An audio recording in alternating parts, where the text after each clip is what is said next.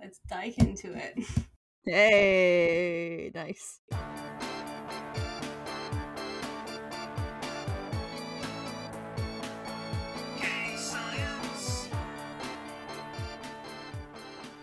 So I assume we're doing like Anne with an E.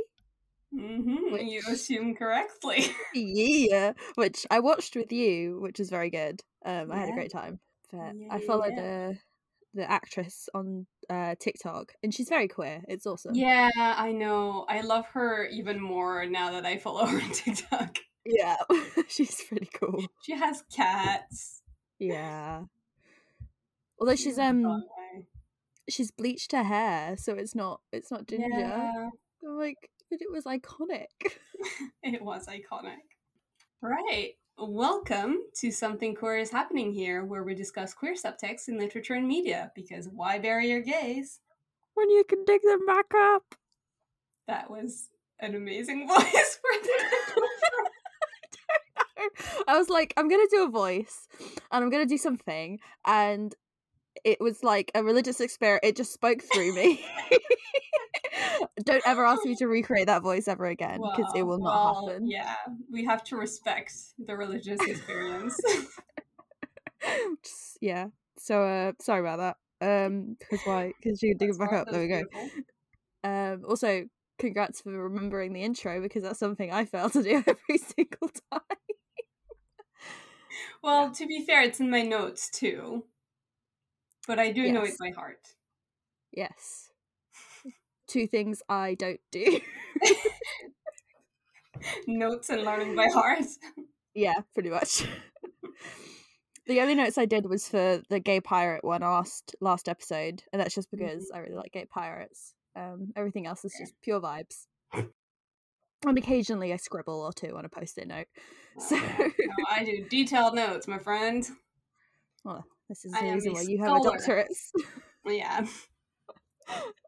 Anyway, would you like to introduce us to... Yes. So today we are talking about Anne with an E. Ooh. That's good. Good show. Good shit. Yeah. There's a lot to get through. I'm going to start with a summary, because that's what we do. Wonderful. So Anne with an E is an adaptation of Anne of Green Gables, produced by the CBC and Netflix. It got 3 seasons before being cruelly and unfairly cancelled. In case you missed our first Anne of Green Gables episode, the story is about a young, imaginative orphan who gets adopted by a pair of aging siblings who thought they were getting a boy to help with their farm. This adaptation... Shut up, Millie. Wow, she actually did it. This adaptation is particularly controversial because it highlights some of the darker themes of the original novel, like the abuse and exploitation of orphan children and the economic difficulties faced by the household. It also deals a lot with sexism and the lives of queer, Black, and Indigenous Canadian people at the turn of the century. So, great show. It's an amazing show. Watch it. And Rena of Green Gables, but, it's a great adaptation. So, we're going to start with the canon stuff, because Anne with an E is already a very queer show without even getting into the subtext. There are 3 canonically queer characters that are of importance in the story. The first one is Diana's aunt Josephine. In the books, she's described as a wealthy spinster who becomes a mentor to Anne. In the series, Diana first tells Anne that she is visiting them because her companion passed away. She says, her best friend forever and ever. Aunt Josephine never married. Neither of them did. They lived with each other their whole life. Wow. Best friend. Very straight. Yeah. So in season 2, Josephine holds a party that's full of queer people experimenting with gender presentation, and it becomes quite clear that her circle of friends not only knew about her relationship, but were probably also all queer themselves. And it's amazing. Yeah, it's like, just like, yes, I want to be her, minus the dead partner. Yeah, but they got good 30-40 years together. Yeah, they got a good amount of time together. The second character is one that was made up for the series. It doesn't exist in the book.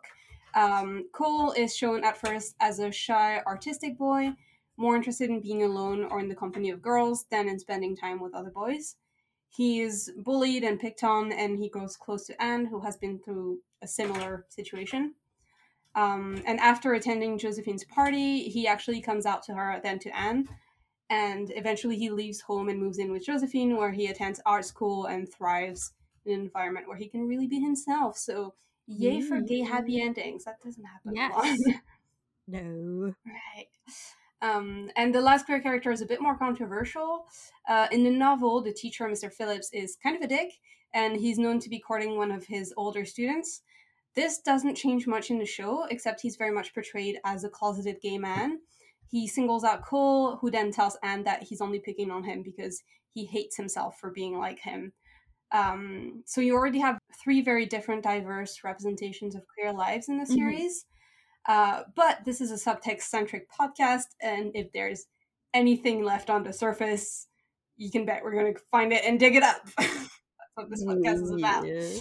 So I have two theories to put forward today. The first one, I want to start it off with. Miss Stacy is a bisexual demigirl.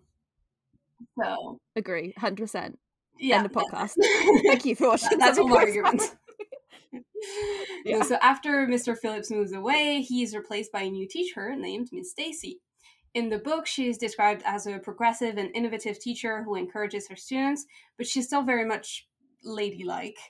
In the show, her character is pushed a bit further. She rides a motorized bicycle, she wears trousers, refuses to put on a corset to appease outraged mothers. In other words, she is cool as fuck. Now, at the end of the 19th century, there was this idea of the new woman, the woman who defied gender roles and definitely was plotting to overthrow polite society, and maybe, just maybe, she slept with other women too. And everything about Miss Stacy is taken directly from typical stereotypes of the new woman. So it's really not much of a stretch to say that she could also be queer. In the show, she's a widow and doesn't seem particularly interested in dating, despite efforts to set her up. There's this amazing scene in season 3 where she's in the barn with Matthew fixing a printing machine for school, and she's sitting on the ground in trousers full of grease marks and manspreading in the sexiest way possible. And Rachel Lynn, who's been trying to find her a man, comes in to tell her that she's going to be alone forever if she keeps behaving like this. And Miss Stacy laughs in her face, and it's so hot. Anyway, moving on. It's a good scene. This podcast isn't Miss Stacy is a bisexual demigirl, it's Miss Stacy is hot. So I think that Miss Stacy is gender non-confirming, possibly a demigirl, and I think she's bisexual because she should marry me, and you know, also because she's very queer-coded, but mostly because she should marry me. Yeah. Now, my second theory. It's a really cool one, though I have to say I didn't come up with it. I stumbled upon it online, and it's lived in my brain rent-free ever since. As a bit of background, the last episode we did on Anne of Green Gables was about Anne and her best friend Diana, and how absolutely gay they are for each other. The show doesn't make that canon per se, but they do play with the subtext a lot. There's a huge amount of standing way too close to each other and being dramatically dramatic. Yeah. Oh, if I don't have her in my rest of my life, I would surely die. That kind of stuff. Diana also struggled a bit when she finds out her Aunt Josephine is queer, but it very much feels like the uncomfy moment where the rigid and safe path that you thought was the only possible one turns out to actually be full of possibilities, and now you have to rethink your entire life. So I don't think it would be a stretch to say that Diana might be closeted, even to herself. At the same time, one of the subplots of season 3 is that Gilbert, Anne's love interest, starts dating a really cool girl named Winifred. Now, how is that related, you ask? Well, let me just put my tinfoil hat on. In the second book of the series, Diana falls in love and marries a man called Fred Wright. Now, what does Winifred shorten to? Fred. Winifred and Fred are the same person, and Diana was going to fall in love with her in season 4 and 5 and realize she was gay. That's the theory. I know. Now, to be honest, as much as I love this theory, I don't really believe it, mostly because they were shipping off Winifred's character at the end of season 3, and it doesn't seem like she was going to come back. But then again, I feel like they changed some things about the end of season 3 when they realized that they might not get renewed, so maybe their initial plans were different. I'm curious to see what other people think. I loved the character of Winifred. I thought she was really underutilized as just this, like, love triangle wrench in the path of the main couple thing. So I really would have loved to see her utilized as something more. Reach out to us on social media if you, like me, have capital T thoughts, because I want to hear them. How about you, Drew? Do you have capital T thoughts? Honestly, for some reason, the only thing that's going on in my head at the moment is the fact that corsets were like considered a feminist thing back in the olden days, but nowadays in modern media, they're like, it's just completely unrelated to any of the topic, but I'm really sorry, my brain is just bringing that up. I do completely agree that Diana is probably closeted, and they really coded her as closeted in the show, especially like you say, when she finds out her aunt is queer.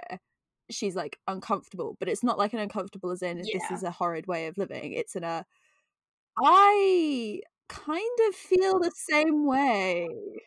So I do feel like they probably would have continued on with that, especially because they didn't really shy away from like the difficult topics.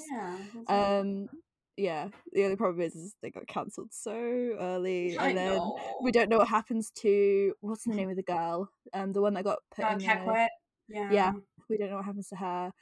Hashtag bring out Anne with an E. Bring back Anne with an E. Oh, it'd be so cool to see them all like a little bit older as well, and I know, happy. There's just like, there is what, 7 or 8 books worth of material. Yeah. Come on, they didn't even get through to the end of the first book, which, you know, is in a way good because spoiler, Matthew dies, and he doesn't die in a series because I feel like that would break me. Like the heart attack part at the end of season 1, I think was at the end of season 1.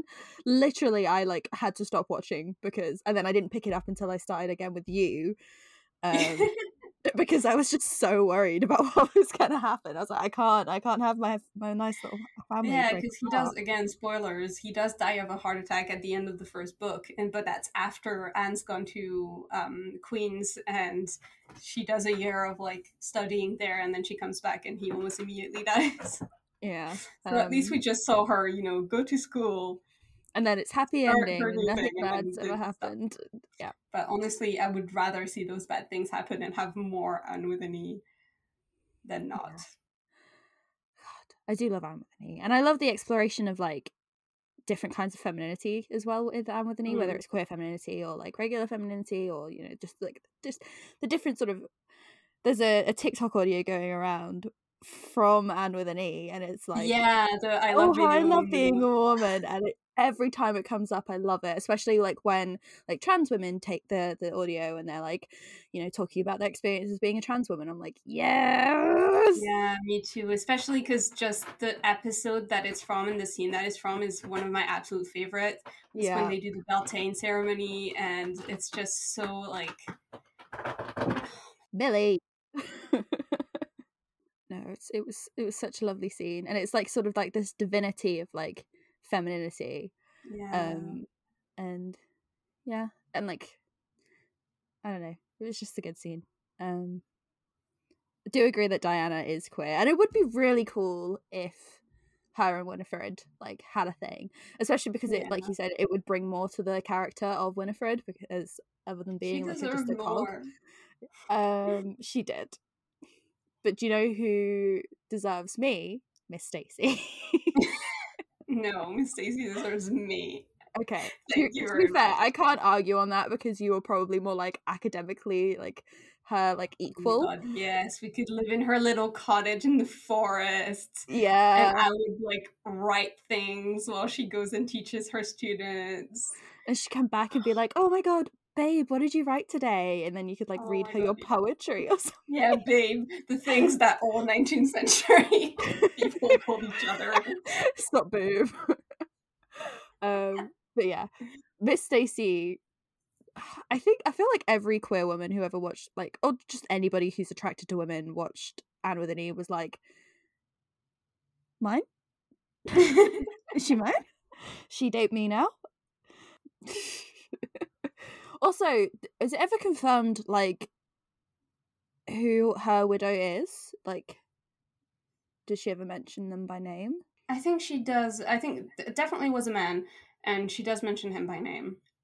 Because I have seen a few stories where like queer women would say that they're widowed because it's easier to say that as opposed to being like, I'm not interested in men, because then people are not going to try and set her up because they're like, oh, she's mourning the loss of her husband. Where in actuality, no, unfortunately, she does have a few scenes where she's like actually alone and mourning the loss of her husband. So yeah, and it did seem at the end of season 3 that they were going to set her up with Bash as well, which would have been another really interesting path to go down. Like definitely seeing mixed race couple. Although I kind of wish Bash's wife lived. She was really cool. I know. Yeah. Again, underutilized. She was amazing. She was real cool, and all of her friends were really cool as well. And like the last sort of like when they were helping Bash out with the baby, and like everybody like pulled together, and it was like co-parenting, and yeah. Oh, it was so cute. It's such a good show. I need to rewatch it. Yeah, I rewatched it with my flatmate like a few months ago, and then she was like, should we watch it again? Do we just have a cheeky little watch? So if you could like write season 4 from the way it ended at season 3, what sort of plot points would you want to put in? Oh my God, how would you follow on? That's amazing. I mean, as much as I would want to do more with Miss Stacy being queer, I do like the way it was going with Bash, I think. Or maybe they could just have a friendship, you know. We do love like platonic male-female friendships. Yeah, we do love that. Especially because like one of the ways they bonded is that she saw his baby and she was like, oh my God, I may never have a baby because my husband died and everything. And what if actually they just decide to like have a lavender marriage and co-parent while she ends up to be with a woman? No, that would be brilliant. That would 10 out of 10 content. I would love that. That would be amazing. And then Winifred and Diana fall in love. Diana she still goes to Paris, not to go to finishing school, but just like as a trip to improve herself or whatever, and then she meets up with Winifred because that's where Winifred was going at the end of the season. And so they meet up and actually they become friends, and then when they come back to Prince Edward Island they like keep being friends, and then they become more than friends. Are they gay, or have they just spent some time in Europe? We don't know. And Anne and the other girls have like the best time at school, and I feel like, see, are we talking like what I think would happen or what like ideally would happen, and it doesn't matter that it's not following story points that we're talking about what you would like to write to happen. So you have to follow on like I would like to points, just but even though it's not what happens in the books, I would like to just have Anne and Gilbert be together because that's how season 3 ended, and even though they don't get together until book 3 in the books, like now that ship has sailed, and I feel like if they continued on with the series they would have had to throw a spanner in the works at some point to make it last. But I like to just, you know, not follow expectations and go, yeah, we can just have a happy couple. Yeah, we don't need drama. Just a happy couple. Anne's got plenty of drama on her own. With the conflict coming outside of the relationship. I do find that happens quite often. They can have like nice little letters back and forth and stuff like that because he's gone somewhere else to uni, and if it's going to be like the book and if Matthew's going to die, then I would want Matthew to have like an important and nice storyline in that last season he would be in. Maybe come out of his shell a little bit. Do you think Matthew's like autistic coded? I think so, yeah, definitely. Yeah. So is Anne, kind of. Maybe she's more ADHD coded, I don't know. I mean, they're comorbid, so if she has one, she probably has one. But Matthew, yeah, I think Matthew's definitely autistic. Yeah.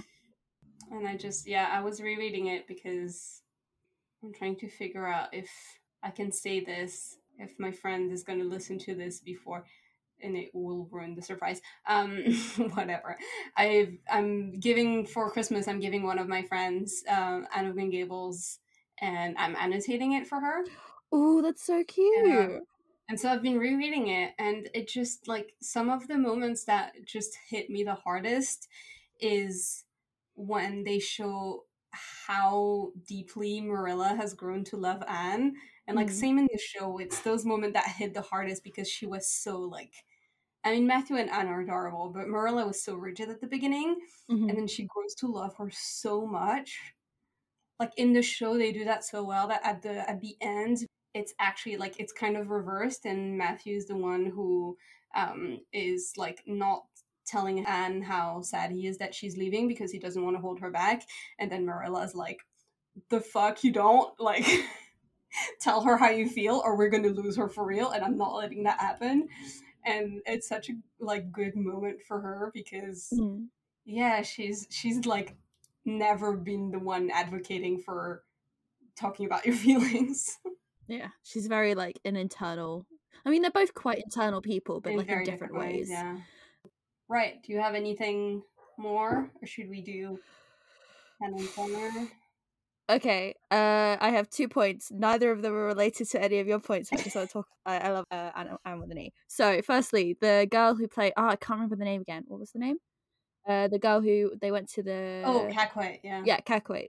So the actress for that is playing Katara in the live action Avatar. So excited.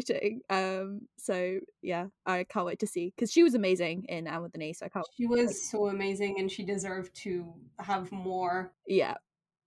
So she's going to play my childhood crush. So I was obsessed with Katara as a kid. So she's going to play that, and it's just going to be great to see, like, that kind of joy in that character. And secondly, I just want to make the corsets point. Corsets were actually very feminist because they allowed women to have, like, physical support, and if they hurt whilst you're wearing them, you're not wearing them correctly. So, yeah. That was my point. Although I understand the need for, like, a symbol of, like, female oppression. Being revolutionary and doing something different. Yes. Yeah. Like, in the same way that, like, if you, like, didn't wear, like, a bra or a t-shirt nowadays, like, free the nipple kind of thing. It's, like, it's in a similar vein as that, but it's a little bit more, like, I've just watched too many, like, historical clothing YouTube videos. Yeah, I know. That's my 2 points. Other than that, I don't really have anything. I completely agree with you on Winifred and Diana would have been... Although Winifred seemed a lot older than the others. I don't think so. I think she was just mature. Yeah. I think, like, she was maybe, like, 17 or 18 where the others were 16. Maybe it was one of those things where, like, people only hire, like actors in their 20s to play teenagers. Yeah. And we'd just gotten so used to actual teenagers playing teenagers that when it was, like, a 20-year-old woman, we were like, that's not a teenager. That is a fully grown woman. She has a mortgage. She pays taxes. She doesn't have a mortgage or pay taxes. It's the 19th century. Oh, shit, yeah. Well, at least she has a corset. Okay. All right. Do you have anything for Canon Corner? Oh, give me your thing and then I will have a think. I forgot to prep for this. Oh, no! Okay, so historical queer stuff. What have I watched recently that's historical queer? I've not watched anything recently that's historical or queer. I'm rereading Regeneration by Pat Barker, which is got queer characters in it, but also it's like World War I men dying, so it's like a diversity win. The men are dying are also gay, you know. Yeah, I had a thing recently like that with a book where I was loving it and I loved it, and there were 4 lesbians. 4 entire lesbians. Oh, I was so happy, and then they all die. I mean, it's not bury your gays if there's like 4 lesbians. Yeah, but they all die. Okay. Did at least some straight people die as well, or was it just the lesbians? Some, but not all. Okay, interesting. Then yeah, it might be bury your gays.